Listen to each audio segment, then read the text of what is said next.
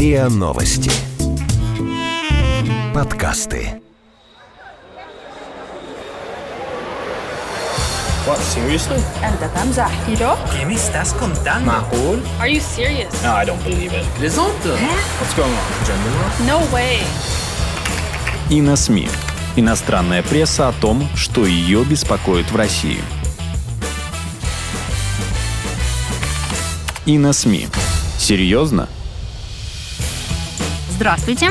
А, В эфире подкасты на СМИ. И э, с вами шеф-редактор на СМИ Софья Рогозина а, и старший преподаватель э, Высшей школы экономики, специалист по политическим процессам на Ближнем Востоке и в Северной Африке Григорий Валерьевич Шелукьянов. Здравствуйте, уважаемые слушатели. А Сегодня будем говорить про Ливию. Почему такой выбор? Мы довольно часто публикуем переводы, связанные с этой страной, и всегда они находят, э, э, находят э, своего читателя, всегда они очень популярны.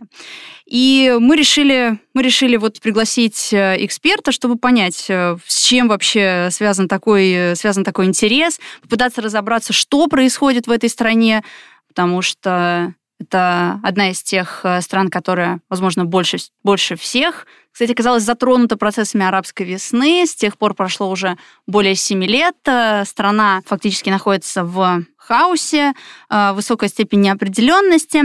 Но начать хотелось бы, наверное, с такого немножко эмоционального, наверное, момента.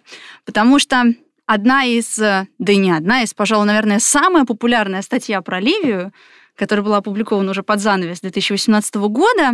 Это был э, иракский текст, э, который был э, озаглавлен «Жалеет ли ливийский народ о сделанном?». И, значит, автор кратко пытался изложить историю произошедшего за эти семь лет в стране, и затем задавал, сказать, эмоционально так риторические вопросы. Что получили ливийцы благодаря этой революции? Было ли целью революционеров свергнуть режим полковника Каддафи, чтобы заменить его силами политического ислама, вовлеченными в убийства и грабежи? Разве американская демократия привела к стабильности и процветанию в Ливии? Вот, Григорий Валерьевич, у меня такой вопрос. Вот да, и, соответственно, под этим текстом э, была куча, так сказать, комментариев, которые, да, в том же таком вот поддерживающим вот эти антиамериканистские чувства. Вот связана ли любовь такая вот к Ливии исключительно с вот какими-то вот этими вот антиамериканистскими устремлениями? Вопрос интересный, поскольку затрагивает э, целый ряд пластов, связанных с э, умонастроениями в современном арабском мире. Безусловно, э, антиамериканские настроения очень сильны в современном иракском и не только иракском обществах. И, э, по сути, даже не очень въедливый арабский читатель найдет антиамериканские нотки буквально в любом сюжете, а, касающегося политики США в регионе. А, и здесь и Ливия не исключение, а лишь подтверждение общих правил. США ведут себя достаточно э, самостоятельно, но при этом достаточно контрпродуктивно, скажем, достаточно мягко. Э, не только в Ливии, но в Сирии, в Йемене, где они, по сути дела, ничего не делают, позволяя mm-hmm. совершаться здесь тому, что наблюдатели называют, по сути дела, геноцидом, связанным с военной интервенцией в эту страну. В, что касается Ливии, то история так называемой ливийской и американской нелюбви, она достаточно долгая и берет свое начало в начале 80-х годов. В течение многих десятилетий, 80-х, 90-х, начала 2000-х, она была связана с именем полковника Каддафи, но сегодня, как мы уже видим, 8 лет Каддафи нет, а ливийская проблема существует. К ней приковано меньше внимания в нашей стране, чем, соответственно, к ситуации в Сирии, ситуации в Ираке, ситуации вокруг исламского государства, и меньше даже, чем вокруг ситуации вокруг Палестины. Но, тем не менее, это мощный важный сюжет, на который, к которому пристально обращают внимание арабы, и для них, конечно, все, что происходит в Ливии, это свидетельство разрушительной политики э, США в регионе. Да, ну вот э, э, сказали про, э, про Каддафи, и для меня вот как редактора, который занимается этими текстами, вот Каддафи это тоже такой вот маркер. Вот если есть в заголовке статьи слово Каддафи, даже не важно, о ком идет речь, о Муамаре Каддафи или о его сыне, Сейф аль-Исламе, то, в принципе, это залог того, что, наверное, это вызовет интерес у читателей.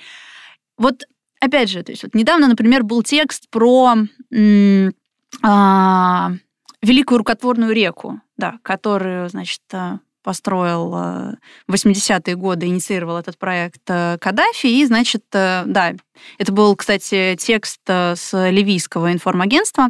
Да, и, значит, переживание о том, что сейчас этот проект загибается.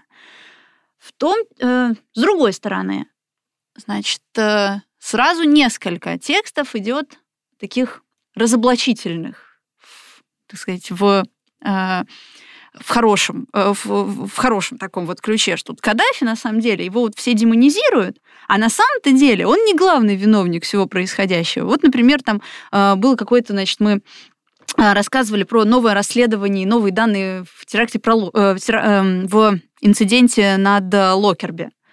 Что, значит, все обвинили Каддафи, а на самом-то деле главный виновник совершенно не он. Да, и это было, значит, расследование американского журналиста, которому арабы, да, тоже написали. Вот у меня к вам вопрос. Вот есть ли какие-то... То есть связана ли любовь к Ливии вот с этим вот каким-то вот таким вот таким пози- слишком позитивным образом Каддафи? Или нет? Или, или что-то другое? Муаммара Каддафи как политического лидера, и пока он был жив, и после его смерти, а, нельзя описывать как некую серость, как некоего нормального, обычного политика.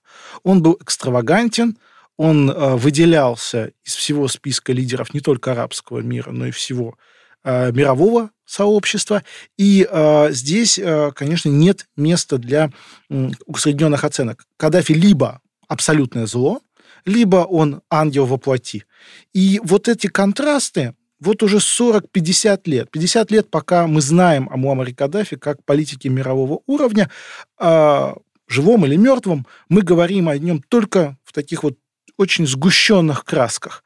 И это, безусловно, привлекает. Все представители различных политических спектров в любой стране мира используют таких ярких личностей для того, чтобы найти свое место э, в э, мире, в политическом контексте. Для них это такие фигуры, столпы, а, от которых отсчитывается система координат на политическом спектре. Mm-hmm. И в этом отношении, конечно, долгое время а, Каддафи и в нашей стране привлекает внимание как лидер, который построил что-то вроде социалистического рая в Ливии.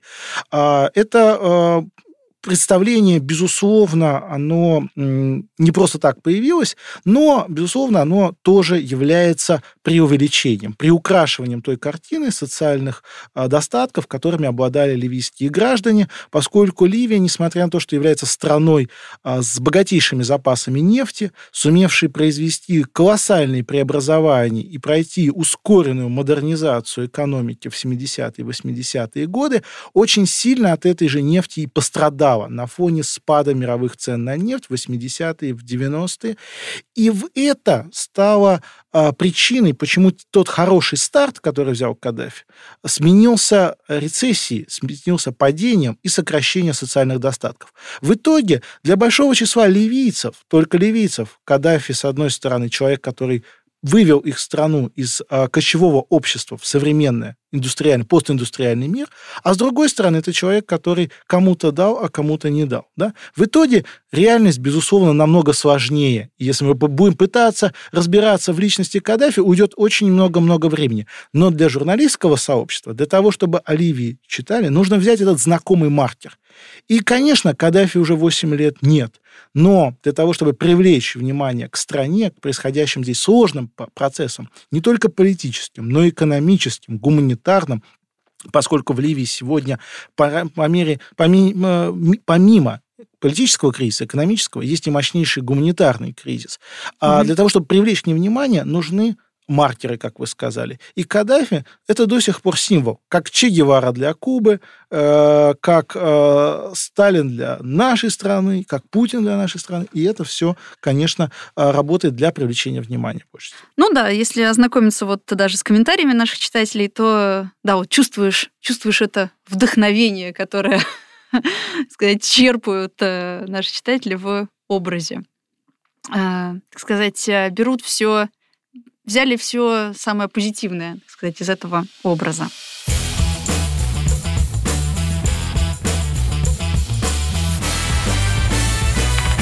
И на СМИ. Серьезно?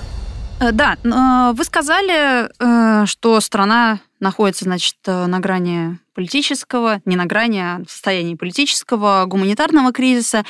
И действительно, когда читаешь материалы о политической ситуации в стране, то очень сложно разобраться, что там на самом деле происходит. Огромное количество игроков внутри страны, с одной стороны. Затем региональный уровень и соседи, которые каким-то образом тоже вовлечены в эти процессы. И, наконец, следующий уровень — это а, внешние игроки, это которые участвуют в попытках э, мирного урегулирования или в каких-то иных проектах внутри страны. Вопрос. Кратко. Кто есть кто на этой арене? Вот буквально, как говорится, в двух словах. Если это, насколько это вообще возможно описать в двух словах? Мне кажется, в каждом втором материале, посвященном ситуации в Ливии, за последние несколько лет, ну, по крайней мере, с 2014 года, мы увидим такую модель для упрощения, дихотомию, противопоставление двух начал. Есть два центра силы в Ливии. На востоке и на западе. Правительство в Триполи и парламент в Тобруке. Где-то между ними появляется фигура всесильного маршала э, халифа Хафтара, которого воспринимают как такого мощного военного, пытающегося взять ситуацию в свои руки. И уже вот центров силы появляется три. На самом деле я хоть и не люблю эту фразу, но тем не менее эта конструкция а, здесь уместна. На самом деле ситуация намного-много сложнее.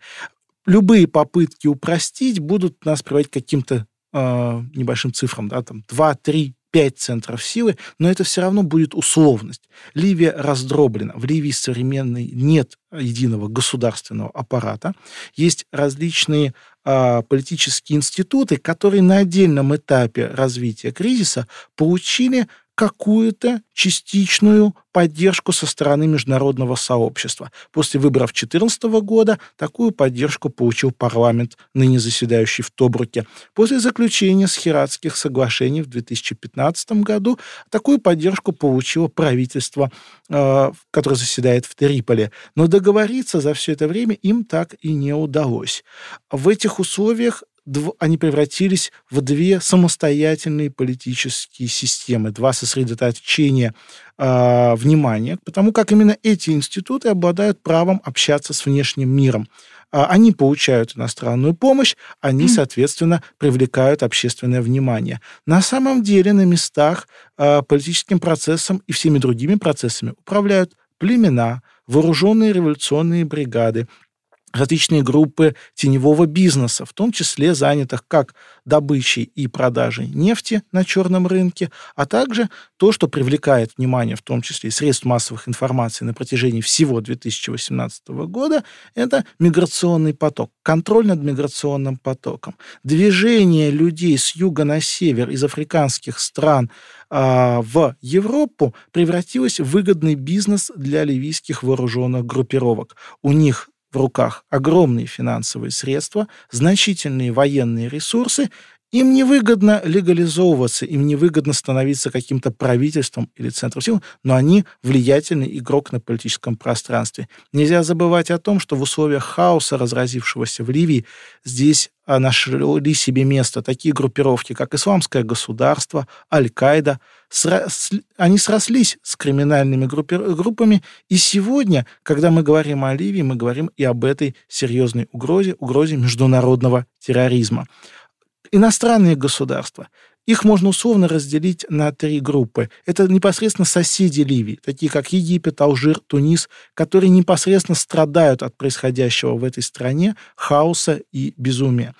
С другой стороны, это региональные державы, которые, по сути дела, пытаются поймать в мутную э, омуте рыбку, э, выиграть от э, того, чтобы как-то этот кризис, э, если не урегулировать, то, по крайней мере, им управлять. Это такие государства, как э, Объединенные Арабские Эмираты, Турция, Катар, Саудовская Аравия. А третья группа акторов – это государства, это мировые державы, такие как Соединенные Штаты, Россия, Китай, Европейский Союз, Великобритания. Эти страны обязаны реагировать на происходящее в Ливии в силу того статуса, который они занимают в современной системе международных отношений. Проблема в том, что всем им очень трудно-трудно договориться. Ну вот, э, да, насколько я понимаю, что, например, в западных э, СМИ, по крайней мере, то, что мы переводили, то, что да, нам встречалось, особого оптимизма по поводу регулирования в Ливии нет. Ну вот, например, процитирую, American Conservative, американское, американское издание, эм, как бы уже заголовок, в Ливии очередной фальстарт наводит на определенные мысли, да, и автор пишет. Спецпредставитель ООН а, Гасан Салама сделал печальный вывод о том, что погрязшая в конфликте Ливия попала в деструктивный цикл, в основе которого лежат личные амбиции и украденное богатство страны. По словам Саламы, единственная возможность продвинуться вперед заключалась в проведении общенациональной конференции всех партий, которая была намечена на начало 2019 года. Такой подход казался в большей мере несбыточной надеждой и дипломатической иллюзией, нежели реалистичной стратегией. И, сказать э, сразу переключаемся на непосредственные попытки этого урегулирования. В прошлом году прошла конференция в Париже и конференция в Палермо.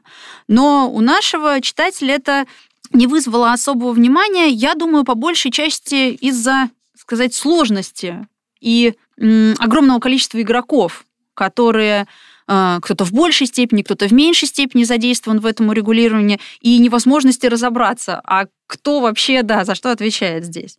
Да, и ну, вот тоже яркий заголовок был э, в у ливийцев, э, да, в газете «Аль-Васад» «Палермо и танцы на раскаленных углях». И, в принципе, да, тоже особого оптимизма не было по поводу регулирования. Представить картину происходящего в Ливии сегодня стало крайне сложно из-за продолжающихся столкновений. Внешнее вмешательство стало довольно ощутимым. И, значит, все в таком а, довольно эм, пессимистичном таком ключе. Вот э, на ваш взгляд, э, насколько, насколько эффективны попытки внешних игроков, так сказать, восстановить да, Ливию, как-то собрать ее воединое целое. Обозначенные вами конференции, э, прошедшие во Франции и в Италии, четко показали, какие две страны в Европе озабочены вообще происходящим в Ливии э, настолько, чтобы как-то во всем этом деле участвовать.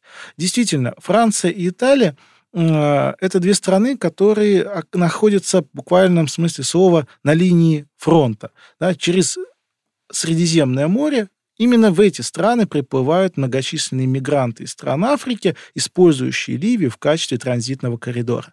Поэтому эти две страны в наибольшей степени заинтересованы в том, чтобы здесь был э, отыщ, отыскан мир, здесь были выстроены новые политические государственные институты, которые бы помогли бы европейцам решить их проблему с миграционным потоком, неконтролируемым миграционным потоком с юга на север. При этом а, каждая из этих стран видит путь достижения этого результата по-своему. В итоге вместо союзничества они а, выступают как конкуренты и перетягивают каждый на себя одеяло. В итоге конференция в Риме и конференция в Палермо приблизительно пришли к одним и тем же выводам, а, к одним и тем же результатам, дали одни и те же рекомендации, но и те, и другие рекомендации не привели к реальному прогрессу в деле поиска политического консенсуса. Действительно, назрела проблема проведения национальной э, конференции. Можно сколько угодно собираться на международных площадках с участием большого количества внешних государств, но это не позволит самим ливийцам участвовать в этой конференции в достаточном представительстве нужна конференция в самой в Ливии, но достаточных условий безопасности и готовности ливийцев на переговоры а, пока мы не наблюдаем. Отсюда иностранные государства могут говорить сколько хотят, но это никак не приводит к какому-то реальному политическому прогрессу. Внутри самой же Ливии проблема в том, что все основные, те самые названные нами центры силы в Триполи и в Тобруге обладают в глазах друг друга сомнительной легитимностью. они друг с другом постоянно спорят, кто более правый, кто достоин того, чтобы э, управлять страной. В итоге мы имеем очень печальный статус-кво, когда в течение уже многих лет ситуация не движется в сторону позитивного разрешения. Что требуется для того, чтобы ситуация сдвинулась с мертвой точки? Нужны хотя бы те самые выборы, о которых Гасан Салама, специальный представитель генерального секретаря ООН по Ливии, говорит с момента своего назначения. Эти выборы могут стать отправной точкой, которая позволит перезапустить политический процесс, выпустить на политическую арену новое поколение политиков, получивших поддержку со стороны местного населения. И это даст какую-то надежду на прогресс. Поэтому о выборах говорят не только в Ливии, но и за ее пределами. Но вот тоже проблема. Выборы были запланированы на конец 2018 года, но так и не состоялись. Не удалось выработать ни правовую основу, ни создать условия безопасности, ни выработать экономические условия, позволившие бы гражданам принимать участие в выборах. Хотя более двух миллионов избирателей зарегистрированы, есть даже кандидаты, которые выступили с политической программой и были готовы к этим выборам. Сегодня выборы перенесены были на, сначала на весну 2019 года, сейчас в очередной раз они перенесены уже на конец 2019 года. А, ливийцы хотят выборов. Они хотят, чтобы им дали возможность выбрать себе новую власть, новых представителей. Но условия как внешнеполитические, так и внутриполитические пока этому не благоволят.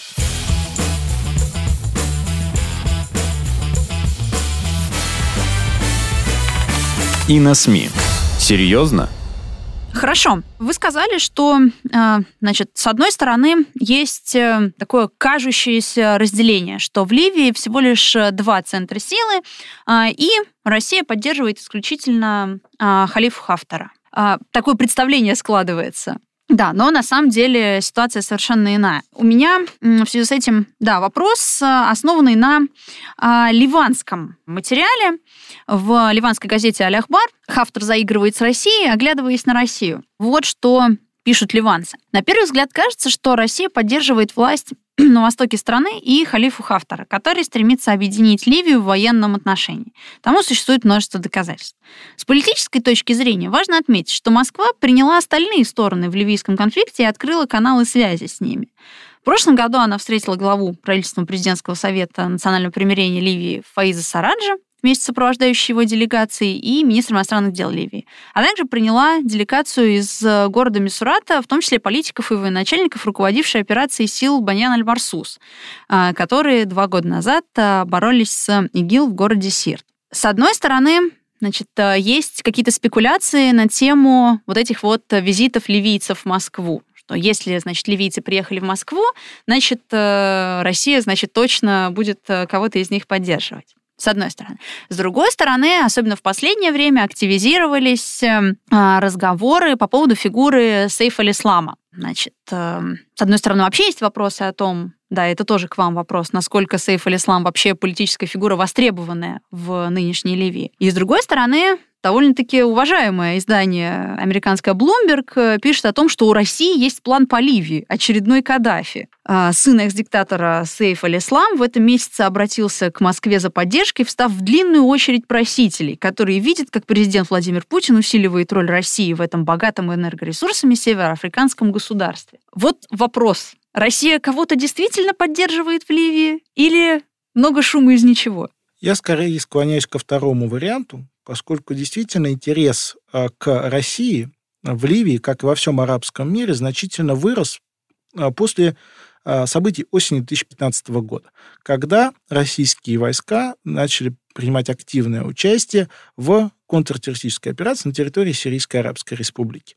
Появление военных силы России в регионе – взбудоражило очень многие группы политической элиты за пределами Сирии, за пределами Западной Азии, в том числе в Северной Африке. Это породило определенные ожидания, что Россия предложит некую новую альтернативу решения затянувшихся вооруженных конфликтов, и основой этого механизма нового альтернативного механизма станет военная сила, что, в общем-то, совершенно не соответствует действительности. Сирия – это скорее исключение в российской позиции по Ближнему Востоку и по конфликтам на Ближнем Востоке, лишь подтверждающее правило. А правило же все-таки оно таково, что Россия поддерживает в первую очередь политические, не военные методы разрешения существующих конфликтов. В этой связи и в Ливии Начиная с 2014 года, когда разгорелся очередной этап гражданской войны, Россия настаивает на необходимости исключительно политических методов разрешения и урегулирования существующего конфликта, отрицая саму возможность военного решения этой проблемы. Поэтому Россия поддержала и соглашение, заключенное в Схирате в 2015 году, и поддержала э, идею, саму идею, предложенную специальным представителем миссии ООН э, Гасаном Саламе о необходимости проведения выборов, поскольку выборы могут дать Ливии то самое легитимное правительство, в котором оно так нуждается. И здесь, конечно, Россия готова поддерживать саму идею выборов, но никак не конкретных политиков. В России заинтересована в том, чтобы появилось правительство, с которым бы российские представители могли бы договариваться об условиях ведения бизнеса в Ливии, могли бы договариваться об условиях взаимодействия на международной арене, но вмешиваться во внутреннюю ситуацию в Ливии в России нет никак, у российского руководства нет никаких резонов. Нет особых симпатизантов, нет э, фаворитов. Это ни Сейф Алисвам Каддафи, ни э, Халифа Хафтар, являющийся, э, вспомним, э, по паспорту гражданином Соединенных Штатов Америки, не являются в этом отношении креатурами Кремля и креатурами Москвы. Они, собственно, ливийские политики, которые видят в сотрудничестве с Россией новый ресурс в борьбе за поддержку избирателей в своей стране и, за, и с определенный ресурс в карточной игре, по сути дела, с э, соседями, с другими государствами, и в том числе с мировыми державами. Посмотрите, сейчас сюда придет Россия, если вы нам не поможете. И эта игра дает свои определенные результаты. В этой связи э, рас, э, слухи, которые существуют, бытуют вокруг а, того, что Россия поддерживает Сейф Алисфама Каддафи, а, основываются исключительно на незнании, непонимании всей картины в целом. Те самые эмиссары, действующие от лица Сейф Алисфама Каддафи, которого, напомним, что с 2012 года его никто не видел, и ни одной видеозаписи с его обращением а, после этого не публиковалось, они ездят по всем странам крупным. Они были в Италии, они были во Франции, они были в США, Великобритании. Везде они предлагали э, партнерство, сотрудничество в обмен на поддержку их кандидата. И везде они получили приблизительно один и тот же ответ, что это ваше внутреннее дело, и в его вмешиваться в него э, никто не собирается, поскольку риски слишком велики, а дивиденды слишком незначительны. А, то же самое касается фигуры маршала Хафтера, который заявил о своем намерении участвовать в выборах. Да, он намерен участвовать в выборах, но он действует как национальный политик, выступая как национальный лидер. Естественно, он не хочет держать все яйца в одной корзине и сделать ставку на какую-то одну сторону. На Россию, на США, на Францию. Он пытается выстраивать сотрудничество со всеми. И для Ливии это, безусловно, конечно, хорошо, если у нее будут хорошие отношения со всеми странами. И моменты той самой конфронтации, в том числе конфронтации времен Холодной войны, заложником которой Ливия была в 80-е, 90 в 70-е, 80-е годы, останутся в прошлом. В этих условиях, конечно, мы можем говорить только о том, что Ливия нуждается в совершенно новой политике, быть поистине суверенной, независимой страной э, в своей внутренней и внешней политике.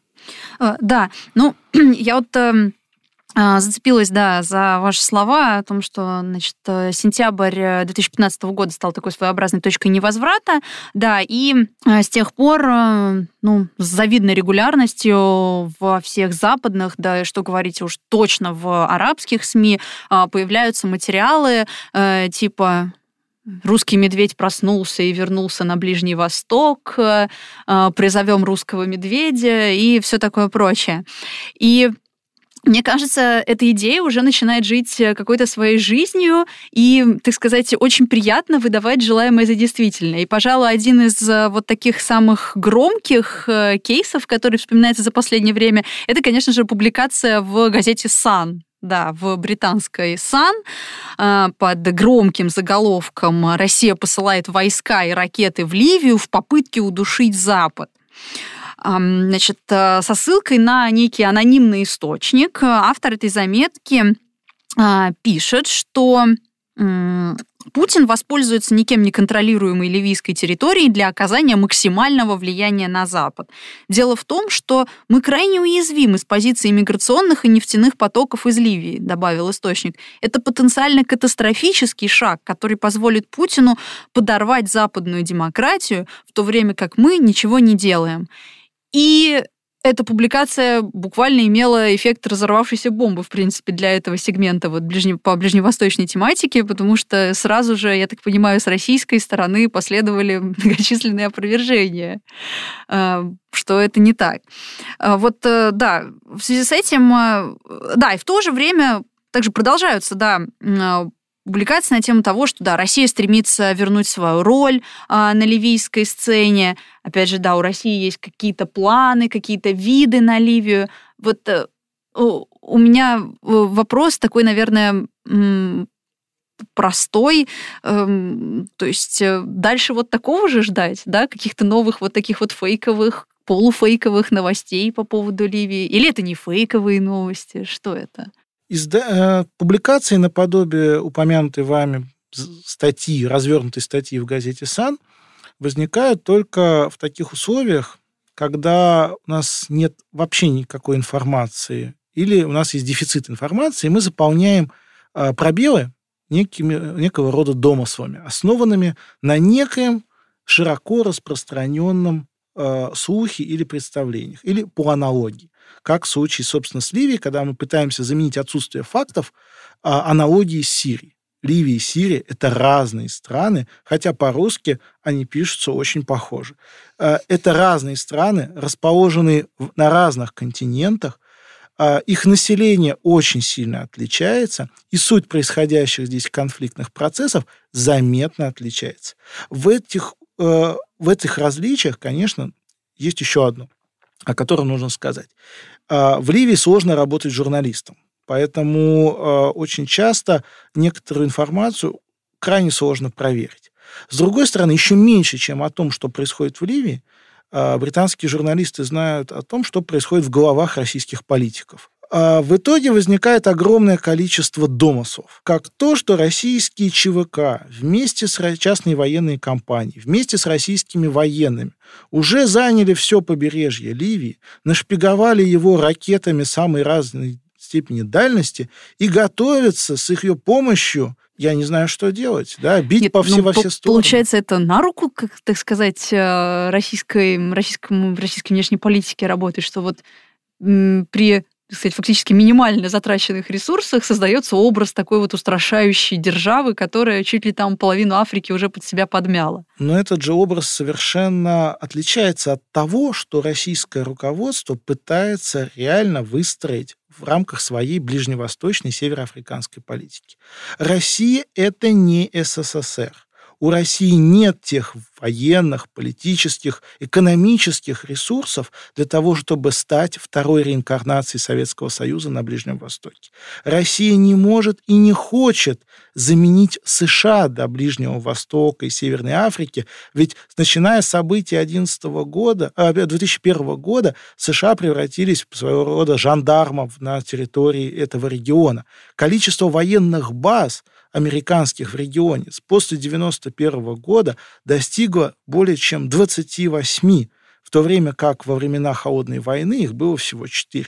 Таким образом, американское военное присутствие экономическое реально возросло. Но у России никогда не было столько военных баз, и не было и нет желания расширять свое военное присутствие в регионе. Оно ничего не даст ни в рамках э, региональной политики, ни в рамках глобальной. Россия хочет выступать в качестве экономического и политического партнера для стран региона. Но Россия готова слушать регион, готова услышать, как регион хочет видеть себя, как он хочет работать. А Россия хочет сотрудничать со странами региона. И если мы хотим сотрудничать, то не в наших интересах демонстрировать военную силу там, где ее демонстрировать не нужно.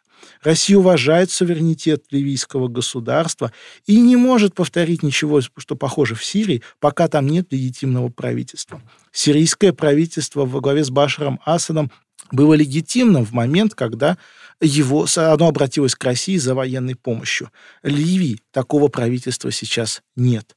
Интересы России в долгосрочной перспективе в Ливии, безусловно, есть. Ливия – это богатая нефтью страна в рамках зависимости нашей страны от нефтяных котировок цен на нефть, Россия заинтересована в том, чтобы Ливия была а, ответственным а, членом сделки ОПЕК плюс один по поводу контроля над международными ценами на, мировыми ценами на нефть. А российские компании могут заработать на восстановлении, постконфликтном восстановлении разрушенной ливийской инфраструктуры. Российские компании могут добывать ливийскую нефть. Российские компании могут строить дороги, железные дороги, а, морские терминалы в Ливии, поскольку страна это сможет заплатить за это, да, и это будет абсолютно выгодно для обеих сторон. Россия заинтересована в том, чтобы использовать важнейшее геополитическое положение Ливии. Ливия – это своеобразные врата в Африку. Прямой путь от побережья, от того же самого города Сирта на юг в страны Сахеля, в страны Центральной Африки, где залегает колоссальное количество ценнейших ресурсов, необходимых для развития индустриальной и постиндустриальной э, экономики современных развивающихся и развитых стран. В итоге, конечно, Россия хочет сотрудничать с Ливией, но не теми средствами, которые ей приписывают. Россия готова содействовать мирному процессу, созданию, проведению конференций в том числе с участием, с непосредственным участием всех заинтересованных ливийских акторов.